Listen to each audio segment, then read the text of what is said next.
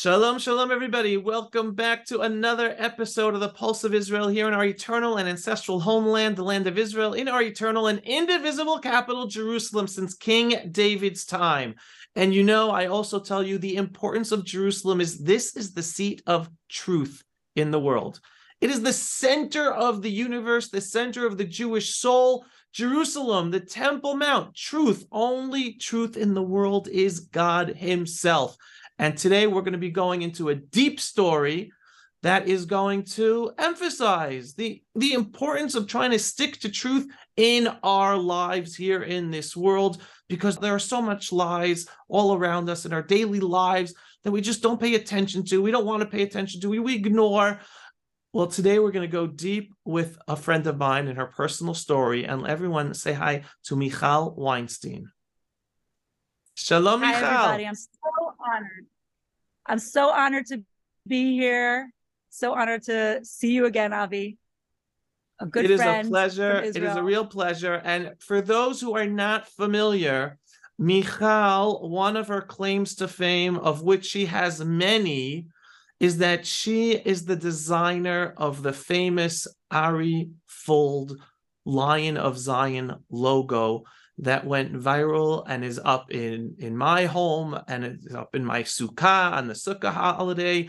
And so many people all over the world purchased that design and hung it up in their homes. Well here is the designer the the the brain behind ensuring that ari's memory would be alive in everyone's home all over the world via that design so michal what let's start with that before we get into your story your life story which is so and by important the way, it connects to my story. It very much connects to my story if you really think about it.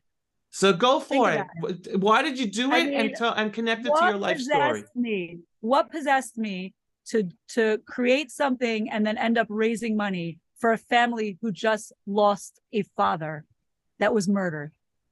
What what drove me to do that? And it connects to my story.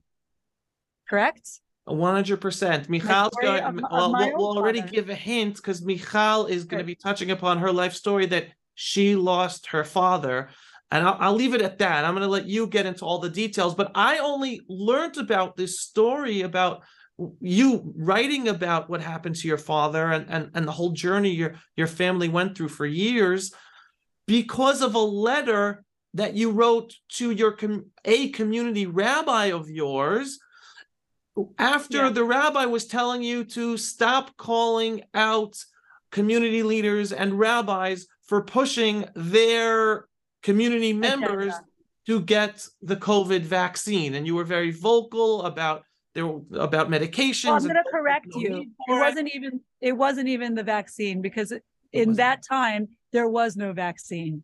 It was literally the beginning of COVID. It was the fall of COVID of 2020, right before Yom Kippur, and they were masking and mass testing our children and torturing our children. And those of us who had woken up early, you know, we woke up about a month or two into COVID, we realized the masks were useless and we realized the testing was a scam because we were educated enough to do research on the PCR tests and the thresholds, cycle thresholds, and all the things they were doing to create a case demic. And we were screaming from the rooftops, stop torturing our children. And so I was very vocal about stopping to mask and torture our children. And I did call out a local, I call him the Jewish Fauci of the community of the five towns. He was the guy who everyone looked to for advice and guidance, and he was God's word. And so um, he had a cult following. I, I'm happy to say that. I have no problem saying that there was a following that was cult like. And somebody wrote an anonymous letter against him, but in a very respectful way. And I shared the letter. I didn't write the letter, but I sure, sure shared it because I agreed with every word. And I got myself in hot water for sharing that letter. The sharing the act of sharing that letter was horrific to his followers. And so um, it was a very tough time. And a big rabbi, a modern Orthodox rabbi in my community, who's good friends with the Jewish Fauci, got personally offended by my stance and by my actions. Um, and he wrote me a very disturbing letter right before Yom Kippur. He basically said, um, I have a lot to to be sorry for. I have a lot to daven for.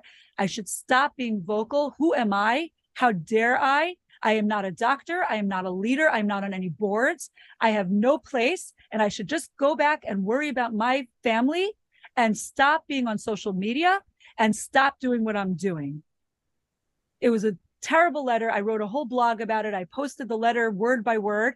Um, I removed the things that give away who this rabbi is. There were certain things that gave away who he was. I removed it because I'm not going to announce who he is, but I'm sure people can guess if they know.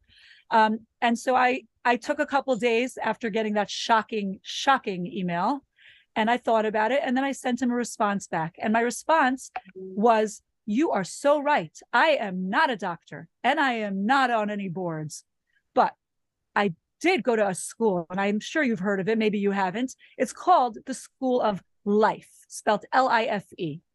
And in my School of Life, and then I listed all the things that I learned in my School of Life.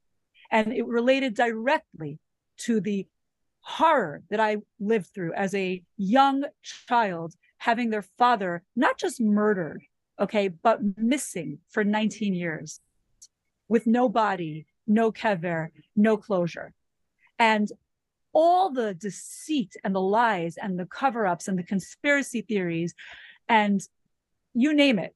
And the, the family and friends who took advantage of us and who stole from us and who robbed us. Hold on, I'm sorry about that. And um, let me just shut my phone so it doesn't disturb us. Um, basically, I wrote him back a letter that basically told him off and basically said, I have every right, based on my life experience, to notice the lies and the conspiracies that are happening and do my best to save people. Um, and I did list all the things that made me qualified as a leader because I said, You say I'm not a leader. Well, what is a leader after all? And I listed the Ari Fuld thing that I did, the money I raised for a friend whose husband dropped and hit his head and was literally a vegetable. I raised over a hundred thousand for them. Um, all the events that I've done, the, the non-for-profits that I've been involved with, the politics that I've been involved. I said, what makes a leader? You're telling me I'm not a leader? Apparently, I have 19,000 followers on Instagram who think I'm a leader. So I told him off. And if you saw the response, it was pathetic. He he responded, I said what I had to say and I still believe what I have to believe. And you should really worry about other things and read other things stop focusing on. And literally, he he that was his response. So that that was what you read, and that's why we're getting into this whole conversation about how life experience creates you and makes you who you are, and who I am is based off of what I went through and what I experienced. Yeah. So can you can you give us a little more detail? Like what what exactly happened to to your father? What conspiracies are you talking about? What lies are you talking there's about? So many there's so many layers to what happened to my father, but I will tell you that in the end, Hashem ended up serving justice. So it, it was it's really a miraculous story. It's a tragic story, but it's also miraculous. And I truly see clearly the hands of God in my father's story. Now, it started out with a man, uh, uh, my father. He was 32 years old, very young. He was a successful businessman, moved from Israel to America to start a whole new life with his wife and had two children. I was born in Israel. My sister was born in America. We lived a very charmed life in a beautiful little colonial house in a suburban neighborhood of Far Rockaway. And my father happened to have been a diplomat. I don't know how he became a diplomat, but he was a diplomat and he would travel freely. Um, and because of that, he was used by a Hasidic friend with a Streimel and Peyas Satmar Hasidic friend um, to deposit bonds that are called bearer bonds. In those days, bearer bonds are worth whatever they're worth. And there was no there was no computer system. So if you had a bearer bonds, that was as good as money. If you lost the bearer bonds, if someone stole the bearer bonds from you, you got the money. So apparently there was a scheme going on that my father was completely unaware of. My father was an honest businessman. Um, he feared Hashem very much. Um, and so he was not aware of this scheme, but his Hasidic friend sure was. And they used him as a mule without him knowing to deposit bonds. When he returned from his trip to England after he deposited those bonds, I guess as a diplomat, they used him because diplomats are not as scrutinized. Um, he was stopped by the FBI. And the FBI said, We need to know where you got those bonds from. And at that point, my father had to contend with okay what do i do now? I have a friend who gave them to me. If i rat on my friend i am being moser another jew. He asked a rav for advice. The rav i'm not going to say which rav it was i'm not angry at this rav but the rav gave him the wrong advice and said you can never be moser another jew. Maybe that was the right advice. I don't know. Regardless my father took it seriously and instead of mosering his friend he told his friend what happened and said you know i'm sure that it's you're innocent. Maybe you should go to the fbi yourself and talk to them and figure out you know and and tell them what's going on so that you could be in the clear right? He assumed his friend was innocent. Well his friend wasn't innocent. His friend unknown to all of us was with the mafia. And the mafia um basically when they heard of my father's um being questioned and possibly being a witness even though my father was never going to be a witness um, basically asked his Hasidic friend um, for my father's um, name and address and car and whatever, and they will convince my father to go away on a long vacation. In other words, you know what that means. And the, chas- the chassid knew what that meant too. Um, and so one day on February 10th, 1986, two police officers, we only found out about that 19 years later. I'm jumping ahead. So before I jump ahead to the police officers, I'm giving away the ending. My father was missing. He didn't come home. And for 19 years, we didn't know anything of what happened to him. We just knew that he was definitely not alive because there was no way my father would run away or disappear. We knew he was dead. Um, we knew he was murdered. We knew it connected with the chassids because my father did speak to my mother about a little bit of what was happening. My mother confronted the Hasidic people. They denied everything. So we knew. We even told the FBI about the Hasidic people, and somehow nothing ever got done. Anytime we came close to a, a little bit of a resolution or something, somehow things went wrong and and nothing was ever done and the case was cold. And my mother was very confused. She said something's very suspicious to me. I feel like the police and the cops are involved. I feel like the fbi is involved. And i'm like we're all like, Are you out of your mind? What a conspiracy theorist you are. You're crazy. How could the FBI or the cops be evil and bad? Right? Haha. Impossible. Well, anyways, wow. 19 years later, my mother comes home and in at the door is standing two FBI agents or maybe five FBI agents and they said to her we think we found your husband's body and my mother looks at them and says what it's been 19 years how on earth can you find a body and they said it's connected to a much bigger case and so they didn't tell her what the case was. They said, We just need your daughter's DNA to confirm that it's your husband. So my mom calls me. I'm pregnant, 36 weeks pregnant. I have two other kids. And she's telling me all this. It was April 1st, 2005. And I said, Ima, this is an April Fool's joke. Nobody's finding Abba's body 19 years later. I then hang up with her and said, you know what, I'm going to Google this. She, she told me enough information I could Google it. I went on Google. I typed in missing diamond dealer 1986 body found, blah, blah, blah.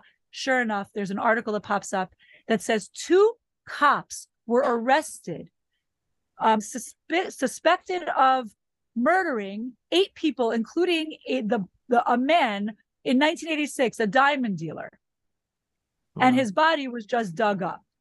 So I call my mom and I said, Ima, do you remember you were a crazy cuckoo conspiracy theorist and you you were suspicious of the cops and you were suspicious of the FBI? I said, um, apparently they killed him. You were right. That was why we were never able to solve this case. They were behind this. The cops killed Abba. You were right. You're not crazy. I called you crazy for 19 years. I literally said you're certifiable if you think the cops killed Abba. How did you know, Ima? They did. They killed him. It's in the news. At that point, it was all over the news. It was confirmed. It was my father's body. Miraculously, they let the body free. We were able to bury him in Israel. I was able to fly 36, 37 weeks pregnant, standing there, seeing my father buried after 19 years. There are no words because that was all we prayed for. We knew he was never coming back. All I prayed for my whole life was to have a kever. And I knew that prayer was never going to happen. So I gave up. After 19 years, you give up. You say, I will never have a kever. And that's okay, because that's my lot in life. So when we stood there and we saw his body, and you know what he was? He was a bunch of bones. There was no body. It was literally, a, you know, they have a talus. It was yeah. the tiniest little pile. And we stood there and we're like, oh my God, Abba came home. And by the way, my mom had a dream three weeks before the FBI came to her house. My father came to her in the dream and said, I'm coming home. Wow. Strange stuff, right? So we were like, this is from Hashem. Hashem, what did we do to deserve this? What what did we do? I don't know what we did, but Hashem gave us back my father. He gave me a kever. And so it was a miracle. We didn't view it as tragic. We viewed it as like, I don't know how to thank you enough. Like what, what Hashem, what, what did we do? Anyways, we buried him and then the trial started. And then all the information came out of what really happened. And the more we learned, the more we realized Hashem, whoa, like one little thing had to be missing for my father's body not to be found. And everything had to go perfect. And and Hashem made everything go perfect because it wasn't that simple to find my father's body. It involved such incredible detective work. And in a nutshell, it came down to one address book that found my father's body. And that address book belonged to a dead criminal. What happened was the cops killed my father, but it wasn't just the cops. They were with one other person. They were with a person who's dead. And the cops who were arrested denied anything. So you couldn't just go over to the cops and say, Where is the body? Who did you kill? The cops said, We're innocent. We did nothing. We, we've never murdered anyone, right? So how do you find a dead body if the cops are in denial? So the person who hired the cops basically was a witness to this whole thing. He was in, he was basically a, a rat. He was a witness. And he said, I hired these cops to kill this guy, this Jewish guy in 1986. I don't remember the Jewish guy's name. I don't remember where they killed him. I don't remember anything. I will just tell you that he was killed in a garage in Brooklyn and he was with, they were with this guy, Frank Santora, the cousin. That's all the detectives had to work on. They had a cousin named Frank Santora who was there during the murder, and they had a garage. Do you understand how many garages there are in, in Brooklyn? You can't just go and knock on every garage 19 years later. It's impossible. It's like finding a needle in a haystack. Not only that, but Frank Santora is dead. So they couldn't go over to Frank Santora and say, Hey, Frank, we need a, we're investigating a murder. So what did they do? They said, he's a criminal. There must be some records on him. And they went to his records and they found a phone book. If that phone book was not saved, my father's body wouldn't have been found because in that phone book, there was a telephone number that said Pete's Garage in it. And so they said, What do we got to lose? There's a phone number in the phone book, Pete's Garage. And you Holy know what the other cow. miracle was? When they called that number, which still existed 19 years later, that's a miracle, right? It happened to be Pete, who owned that garage, was about to sell that garage to a developer. And there would have been no more garage. He was in the middle of selling the garage, but they happened to have called Pete right before he was in the process of selling that garage. And Pete answered the phone. And when they said to Pete, We're calling to investigate a murder in 1986, Pete said, I don't know anything about no murder and hung up on the FBI that was investigating. Wow. But guess what? So Pete freaked out because he was the witness to my father's murder. He owned the garage that day. He saw the two cops. He saw Frank Santora. He knew all three of them. They came in and they murdered my father and they buried him in his garage and they made Pete bury him. And they said, We will bury you if you don't bury him. 19 years Pete lived with that secret until the FBI called him. And Pete was willing to be a witness. And once Pete signed on to be a witness, the rest is history. He was the witness and he was co- he co- corroborated with the story and the cops were then convicted of murder and they were sent to prison for life and they died in prison. That's that that's like what most of us would see in a movie or read in a book. Yeah. And yet that Yeah, you lived was- through that. It was a happy ending, right? A very happy ending.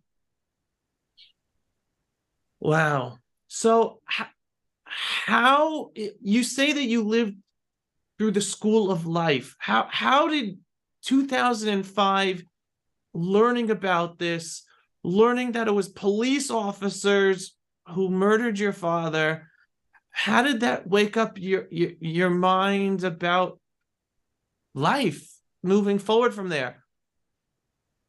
As soon as COVID hit, I fell for it for a month.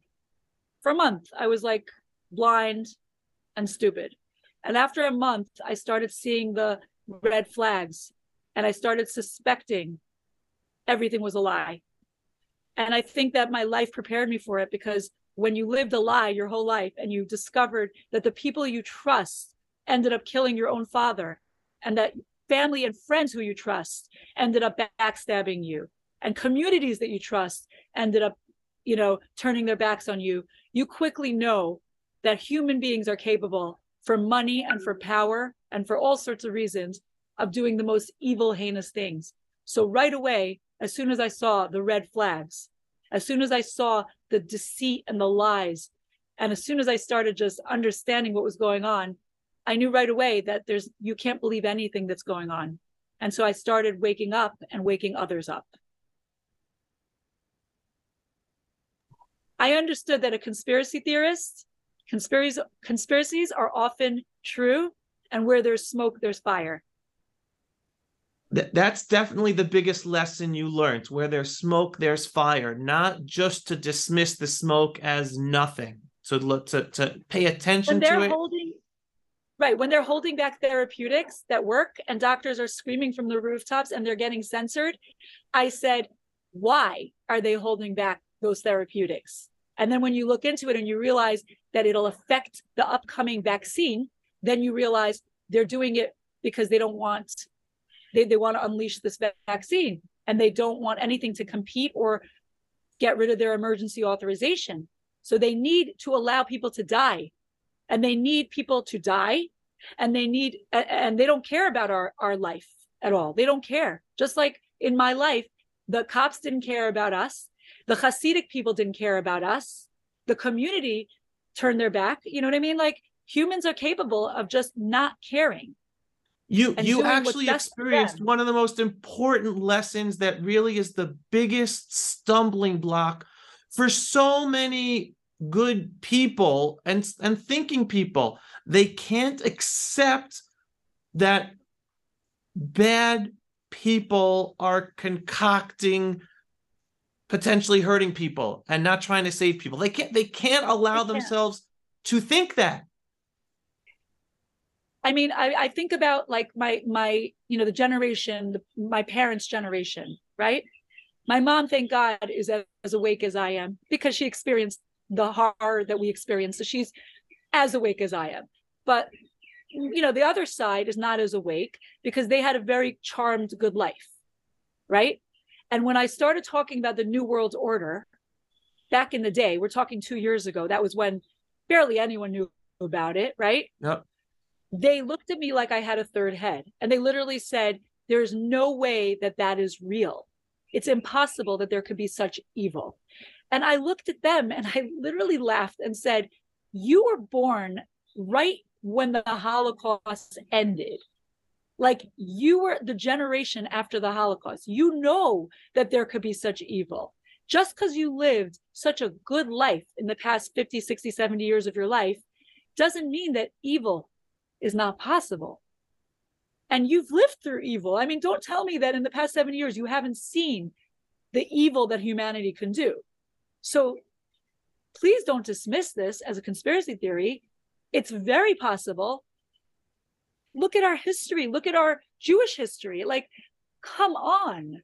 But unfortunately, people who have had easy lives or who haven't experienced trauma in their lifetime have a hard time accepting the fact that there could be such evil. Yeah, it's a, it's such a psychological block for some for so many people. They just don't want to go there. And I'll I'll bring let you, you touched upon it. I'm going to expand upon it. Bringing up the Holocaust. Forget about the fact that this is only 70 plus years ago and the most cultured society in all of humanity at the time turned into genocidal mass murderers. Like it's a fact. It's a fact. But let's put that fact. aside. I had the I had the opportunity to interview Edwin Black, investigative journalist. He wrote the book IBM and the Holocaust. IBM, an American company, were helping the Nazis in their mass murder. Coca-Cola and plenty of other United States corporations, businesses they were involved in helping the Nazis murder the Jews. It's not even the Germans. You're talking about Americans. People don't want to go there. And that's forget about the fact of how many people lie about Israel today.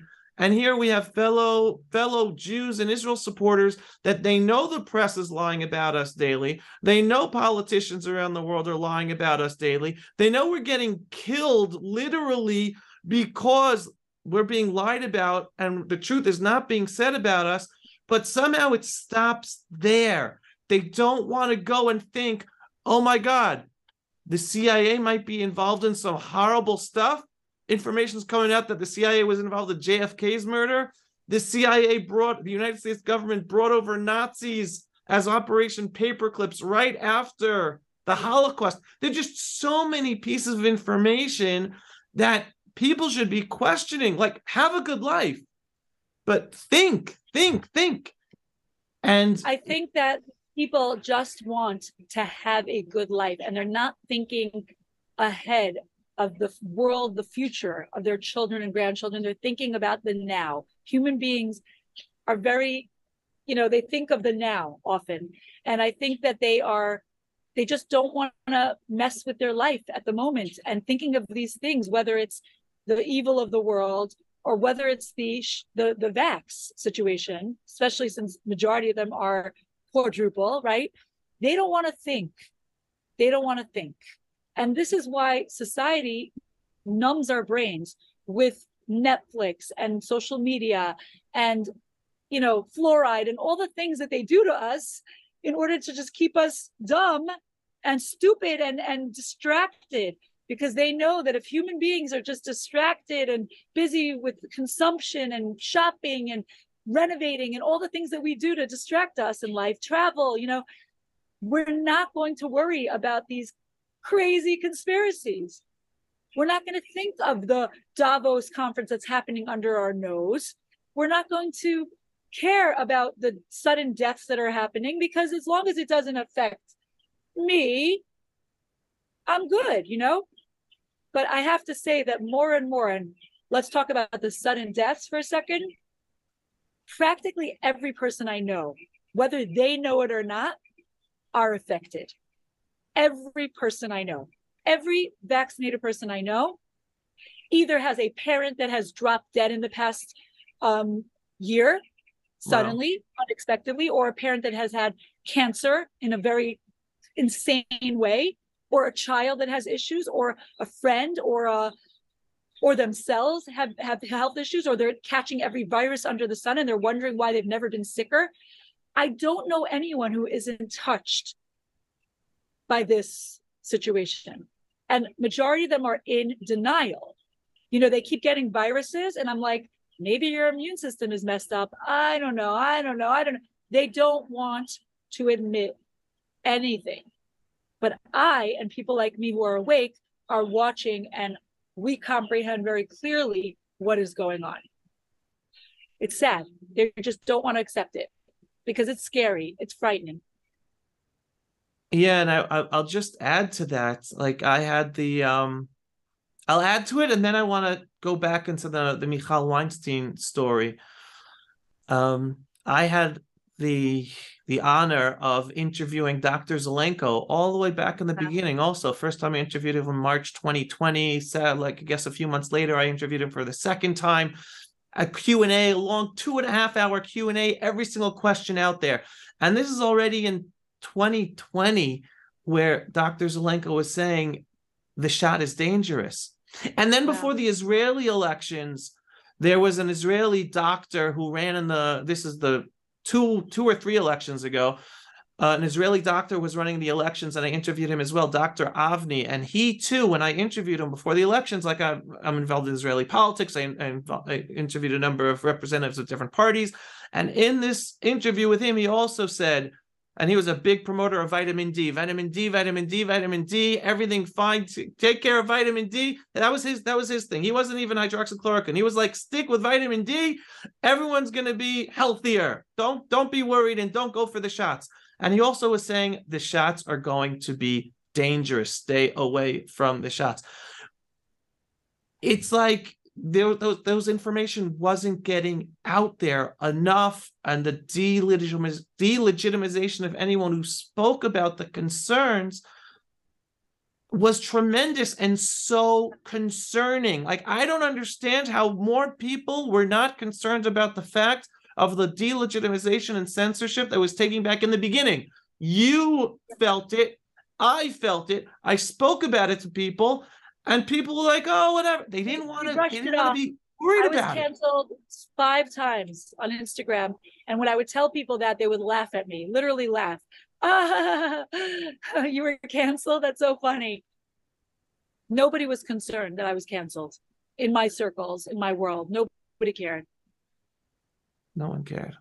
Crazy. So now I yeah. want to touch upon Michal Weinstein. Michal, why, even with your life story, why did you put your name out there and open your mouth when you know you were being canceled and delegitimized and shamed by friends, community leaders, rabbis, online? Why did you continue? What gave you the guts to continue with your voice of truth and, and stand up? And again, for anyone who is not following Michal and you're interested in following her voice of truth and standing up, then follow Michal on Instagram.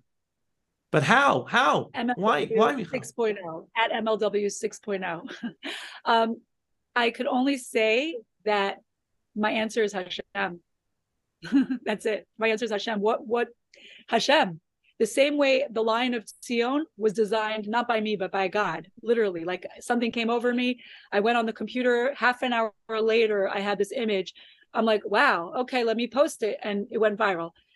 God it's just Hashem. That's all I could say. I had this innate like obsession drive to share my awakening with the public so that people like me who are waking up have a voice.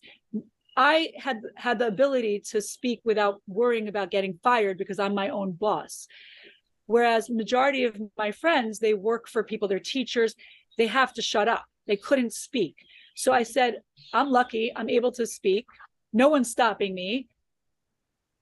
And I, I had this drive, like I have no choice. And the more I dug, the more I was horrified with what was coming out, the more I felt this urge that I need to share it. I I attributed to Hashem, who gave me the strength and the aptitude and the abilities and the platform, just like Hashem found my father's body, just like Hashem served those justice to the killers of my father. And just like Hashem helped me with the Lion of Zion, Hashem is the only thing that I could describe. And that's that's the answer. There's no other explanation why I would put my neck on the line and why I would allow my hard work, my entire life, to be canceled over and over again. When I I took such pride in my accomplishments. You know, before COVID, I had such accomplishments and such memories and everything was on social media and i took such pride in it. And yet i was willing to erase all that for the sake of humanity and saving people. And again hashem used me as a vessel. It's he uses people. That's just the way it is. God just chooses people and says you're going to be that just like he chose zelenko. He chose zelenko as a vessel. You know, Zelenko should have died. He had the craziest cancer and he kept Zelenko alive. So when people say it's so sad that he died, it is sad that he died but it's so incredible that he was allowed to live for the couple of years that he was in order to save millions of lives. Till today, I still take the Zelenko protocol every single day. In fact, I'm holding with me two vitamins that I have to swallow soon. It's all part of the Zelenko protocol. I take it every day and I thank Hashem every day, not Zelenko. I thank Hashem for the protocol that he gave to Zelenko to, to, to distribute because I'm Baruch Hashem healthy. I, I, I haven't had a cold in three years. I've never felt better. And I, and my COVID was asymptomatic. And I, I attribute that to the quercetin and the C and the D and the zinc and all the things and all the awakening that, that Hashem has allowed me to feel and, and understand. Meaning, once you wake up to the corruption of pharma, you also wake up to the corruption of FDA and, and all the health scams and all the foods that have poisons in it. And you just you you become a healthier person because you you you you cut out all those the garbage that literally has toxins in it so it's not just the toxic vaccines that they're putting in us, it's in the foods. It's in it's in the products that you use. Once you're awake, you wake up to everything and you trust nothing, sadly, except for Hashem. And that's the beauty that you do have something to trust, which is God.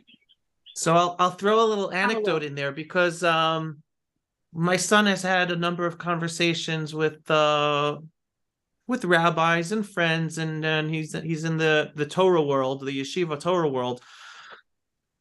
And when the topic comes up about not trusting, all right, not knowing who to trust, so some people say to him, "That's a horrible way to live, not knowing who to trust." But what's his answer? His answer is no, no, no, no, no, no, no. I know to only blindly trust in God above. And any human being I know to question as much as possible until they earn my trust. That's exactly. the difference. Like I trust Zelenko. He earned my trust. Right. I trust Zelenko. He earned our trust. Certain right. people put their neck on the line. They're willing to lose their license and not benefit financially. It takes a lot to earn trust, but once people earn it, they earn it. And by the way, Trump earned my trust, but he lost my trust. So sometimes that could happen as well. You could you could earn trust and then you could also lose trust because he's just a human being. That's all he is. I don't trust Trump anymore. Right. No, and um, and you you brought up a good uh a good point before when I asked you like how did you have the guts to stand up and and voice your truth even though you were going to pay a price? And again I'm there. I've paid a price tremendously continue to pay the price no for the same exact reason. So I know it. But the word that you said is so key and it's independence. You were independent in, in terms yeah. we're talking about in terms of job right now I'm independent yeah. in terms of job. We were able to hold on to our voices and speak without fear of being fired. I mean, again, I'm sure you lost business. I lost business. But in terms of having to be afraid of not being able to show up at work and not having a paycheck at the end of the month, in a sense, that fear we didn't have. And I'm going to yeah. take you, I'm going to take this to, to, to the trust in God and to Torah because we're we're going to go a little deeper into the whole Exodus story. Because what ends up happening? What do people ask about? They go, wait a second, why did God free the Jewish people from slavery in Egypt? Because if you look at the actual words, God is saying, I'm going to free you from slavery so that you can serve me. And people yeah. are like, wait a second, that's not freedom. I'm going from having to serve Pharaoh a man God to serving God. Well, I don't I want freedom. I want to be able to choose whatever I want. That's not freedom. And that's where people misunderstand the true connection and belief in God above. Serving God and trusting God, that gives us our independence to stand for who we are as individuals in a world filled with social conformity. And it's yeah. only when we have the connection, the true connection and belief in God that we can free ourselves from the from from the the the shackles of social norms and conformity to truly live free lives and hence it's directly connected you know i remember when they were lying about natural immunity. And the and I remember there was a the shul that we were members of would not let anyone come in unless they're vaccinated. And my husband had an issue with it and he spoke up and said, Are you joking me? I'm naturally immune. I am superior. Like I have natural immunity. That's stupid. So we had a meeting with the rabbis about it because they they were disturbed, you know, like whatever. And my husband basically said to the rabbi, Do you believe in God? Do you believe in God? and the rabbi's like, Of course I believe in God. He goes, Well, then why don't you believe in natural immunity, God's immunity? He goes, I have the greatest immunity that ever exists, which is the immunity created by God. Your immunity is, is vaccinated immunity. My immunity is the best. Who's better than God? I trust God. I'm not worshiping a, uh, um, a science that a human created. I trust my God. He gave me antibodies. Exactly. 100%. Yeah, 100%. It was avodah zara when people bow down to the, you know, God of right. science and and Faucism and whatever you call it. Right. No, it's it's it's fascinating. I mean, I love talking about this, and I know we're in groups and we talk about this as well. And I just yeah. did a video about it, just how the COVID insanity is bringing about such an unbelievable spiritual revolution. It's just fascinating. Really, to see really? the people who are realizing like oh my god and it was edward dowd and i used the video clip of him himself. He was he used to be a financial manager at blackrock made billions trillions of dollars right? And now he's calling out using financial models what's going on in the world it's about finances it's not about health and whatever. But what does he say? He said in this video clip that he has so many friends who are atheists who are today after looking at the insanity going on in the world because of covid saying with all this insanity and what they're calling evil, there must be a God. Yeah. And, and people are waking up. Yeah. Let me tell you, the bad guys, they believe in God. They really do. The bad guys believe in God. You know why? Because they're fighting against God. They know that God exists, but they believe that their God or their, I don't want to say the name, starting with an S, ending ending with an N. Um, th- that that thing that they worship, right, um, is their god. It's it's another god. It's avodah zara. It's uh, you know, the sun, whatever they want to call it, the god of the sun. I don't know what they call it, but they they believe in the black magic and they believe in the um, you know, they believe in this stuff, but they're using it in an evil way. Right. They're they they just want to bring God down. They think that they have the power, like the power of Bavel to destroy Hashem. But they don't know that that's that's impossible. Like there's no way because Hashem is everything and Hashem is them. They are. Hashem is part of everything. So they're destroying themselves by destroying by trying to destroy Hashem. The tower is crumbling and we see it crumbling. It's a little slow for for our taste. We want it to crumble very fast, but look around at the world events, you know, even the idea that Elon Musk, who I don't know if to trust him or not, because I don't trust anyone, right? He's a human being, right. but he bought Twitter and he's allowing the freedom of speech to reign. So whether he's good or not, he's doing something good in my book, right? Um, and so things are changing and and evolving, and God seems to be it's God. God bought Twitter. Elon Musk didn't buy Twitter. God bought Twitter, you know? So what is happening? We're seeing things happen. No, one one hundred percent. The cover and... of the Post today, the cover of the New York Post today was a whole expose on George Soros. Literally, really calling him the most evil man alive, George Soros. That's pretty big to yep because some of us have known about this for years following his financial deals of destroying countries around the world. And here in israel we know the billions of dollars he gives to all the anti-israel organizations trying to destroy the jewish character of the state of israel and, and, and tear yeah. israel to pieces. So we've known about his evil but you can't talk about it because you're labeled an anti-semite. That's like the key well, word the that they use to shut down all conversation about, about George Soros yeah. Insanity. Right. And so now you're saying he was on the cover, the, the, the front cover of a New York being Post. Exposed. The vaccine is being exposed, whether you like it or not. Um, people are wide awake. You know, they're that that that football player who who dropped, right? We don't know what the story is, but it's certainly shady, and people see that it's shady. And you see it on Twitter. because Twitter now has freedom. So you see that people are now saying something's up here, something's up. So and talking about Twitter, I don't know if you saw this latest. I'm in the middle of a post about it. One of the heads of the European Union was just interviewed about Elon Musk buying Twitter and she said that she's shocked at what Elon Musk has done, and we are the protectors of freedom of speech, and Elon Musk is not going according to the rules for freedom of speech. It's like you just outed yourself. How? What else yeah, needs to be said?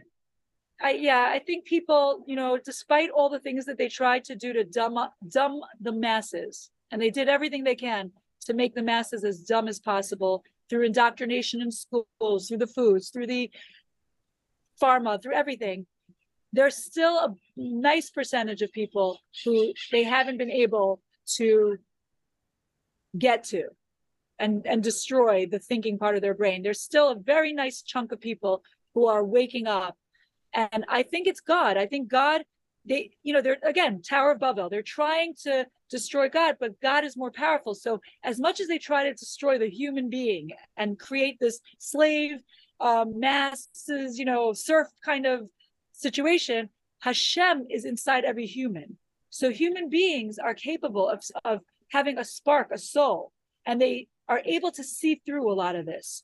And slowly but surely the sparks are coming out slowly very slowly and sadly, 100%. so many of our friends don't seem to not have it, but a lot of people do. Thank God. The most 100%. random people, Uber drivers, nail salon people. I can't tell you how many people are so awake that I run into. People you would never think, uneducated people, not Harvard people, the dumbest uh, according to society, but yet they are so smart, so smart. Right. Hashem right. is waking people up. Listen, the, the, one of the biggest lessons I believe that I internalized, and I, I want to go into in terms of being a parent in today's day and age. So I'll I'll, I'll segue it in, um, because this is a lesson that I give over to my kids was about about knowledge. There, there's a difference between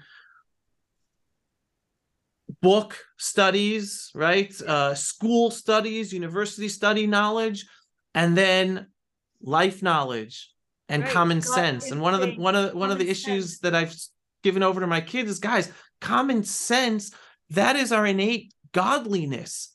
You can't shut down your common sense. Use your common sense to then figure out what to ask, who to trust, etc. But thinking that just trusting the book, university, uh, education to shut down and not use your common sense, no, no, no, no, no. They might be smart people because of how much how many facts and knowledge they know, but that doesn't mean that they have the common sense, godly smart in order to truly navigate life. And that's one of the lessons that I've tried to give over my kids. But then I want to throw it to you, Michal, being a parent in today's day and age, you understanding the importance of truth and how what what are the challenges how do we deal with these challenges today as parents um uh not because not simple. i try so hard i try so hard to teach my kids the art of common sense and the art of um, gut instinct and listening to your inside and not just listening to the media and t- tiktok and all the stuff that they're you know that they're obsessed with the you know teenagers and all that. And i i show them things. I try to show them the hypocrisy and the the evil you know uh, I try to show them the evil of the world because you know you have to. They have to be aware of of the evil, but I always balance that with as evil as the world is, God is incredible. And I always tell them amazing stories of things in my life that happened, whether it's the my father's story or mm-hmm. whether it's even something like I lost a job when I was 21, my dream job, and I thought I was at the bottom and I was like depressed. It was the worst time of my life. And because I lost that job is how I met my husband, who's your father. You would be alive today if I would have kept that job. So wow. even when you feel that things are bad, you know, God is in control and there's reasons for everything. But at the same time, be aware of the evil and don't just trust blindly and understand what's going on in this world, the lies of the media. You know, I, I, always put down Hollywood. My kids, you know, some of them are obsessed with Taylor Swift and all that stuff. And I make sure to say, oh God, you, these people are all they sold their soul to the devil these are people who are immoral beings they're not good people they're there to influence you to do bad things don't be influenced by them you know that's what i try to do i just try to give them my wisdom and my you know what i've learned because they've had very charmed lives and they didn't go through what i went through. So it is very hard for for kids who have never had hard hard times to really understand the extent of what people can do to you and and, and the evil and and and the, the highs and the lows. They've they've had baruch hashem such easy lives you know? I think that's a big challenge when when when people never experience challenges right? Right. Isn't the doesn't the line go like uh hard times make hard men good time right? Hard times right. make good men uh good, good times, times, make, make weak men. men. Right exactly. Like unfortunately we've had a very charmed before covid i would say things we were in the golden age golden right. age. Yes there was anti-semitism. Yes there was bad things. We had 9-11 which by the way is all connected let's be real okay? Like it's all one big story you know? Um and i know there are people who are going to be like she's a real conspiracy theorist once you go down that rabbit hole you'll understand that there are more questions than there are answers to major events throughout and we now know, for example, the JFK situation, we know now that it wasn't what we thought it was. So all these cool conspiracy theories, theories are coming to, to fruition. So don't deny anything and don't dismiss anything. Listen, Michal, my my audience or some of my audience know already that I, for years, I have been vocal about um, the assassination of former Israeli Prime Minister Yitzhak Rabin, too many yeah. questions about the official narrative. There is no way that someone who was handled, right, the the the supposed assassin who was handled by Israel's Secret Service, that whether he actually killed or didn't kill, which it, doesn't look like he killed to me because Rabin was shot in the chest, and yet the assassin came from behind and he was handled by the Secret Service. Too many questions to believe the official narrative. Anyone who follows me, I've raised the questions of 9 11, building number seven falling without anything happening to it, no plane found in the Pentagon for a small right. Hole that so doesn't fit questions. a plane. Too many questions right. about these official narratives. And then you have JFK. It's about using our common sense. And you want to know something?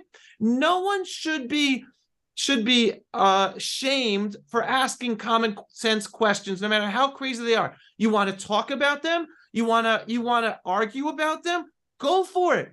But do not shame someone for asking and raising a common sense question that questions official narratives.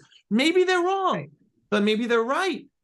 But think about what you are doing to your own children and your own self by not allowing common sense humans are very fascinating creatures. The reason being is because we all love a good movie and we love seeing these incredible plots where what we thought was not real and investigators going in and finding all these incredible clues and and and oh we love that. And then we love heroes. We love seeing those heroes who are standing up and rebelling against the masses and and and, and saving the day. And yet in real life when you come across a hero a real hero like zelenko right? Or people who are speaking out you oh no no no stop stop. You're you're messing you know you're you're and then when you come across conspiracy theories that seem wow that's very interesting. Those questions are very interesting stop it. You're crazy. You're crazy. But yet you love those movies. So it's very interesting. Humans love books and movies but yet in real life they they want to shut down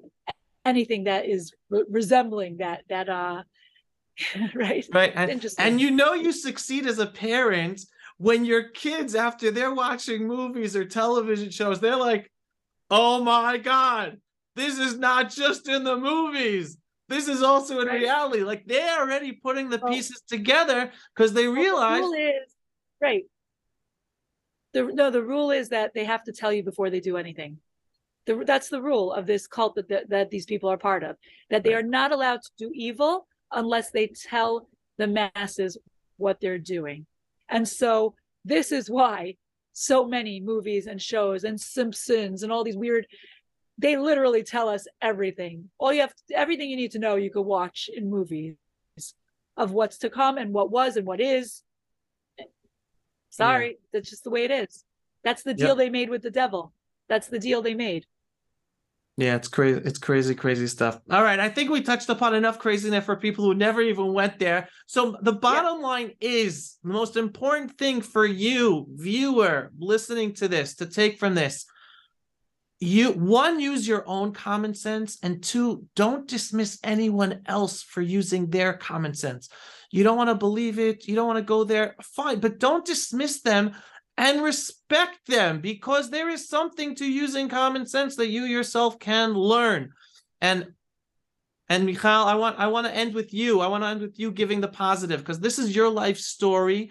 You're familiar with using your common sense for what's going on in today's world.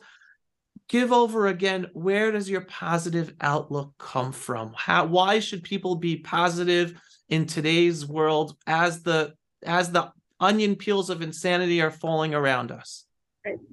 At the end of the day, we know without a doubt that God is in charge and God will end up um the people who deserve to be punished will be punished and you just want to be on the right side whether it means being on the right side of history or being on the right side of God and that's all that God wants of you God just wants Hashem just wants you to cling to him to follow the Torah and to follow the guidance that he gives us through the Torah and to turn to him. And at the end, whatever happens, he will come through. Hashem will come through, just like he came through for me. And we didn't expect it. And he created miracles for my family. Justice will be served. And all those people we see, they're falling, they're falling, they're they're coming down. We see with our own eyes. So pay attention to all the people who are falling, all the shame that they're experiencing. Many of these people can't walk down the street without being bombarded and harassed and, and accused of, of crimes because that's exactly what is happening. Hashem is in charge. So just be on the right side of history and don't dismiss those who are on the right side of history. Don't mock them because you're getting yourself in big trouble if you're putting down or you're trying to stop those who are trying to save people. You're putting yourself in the wrong side. And 80% of the people did not make it out of Mitzrayim. Don't be that 80%.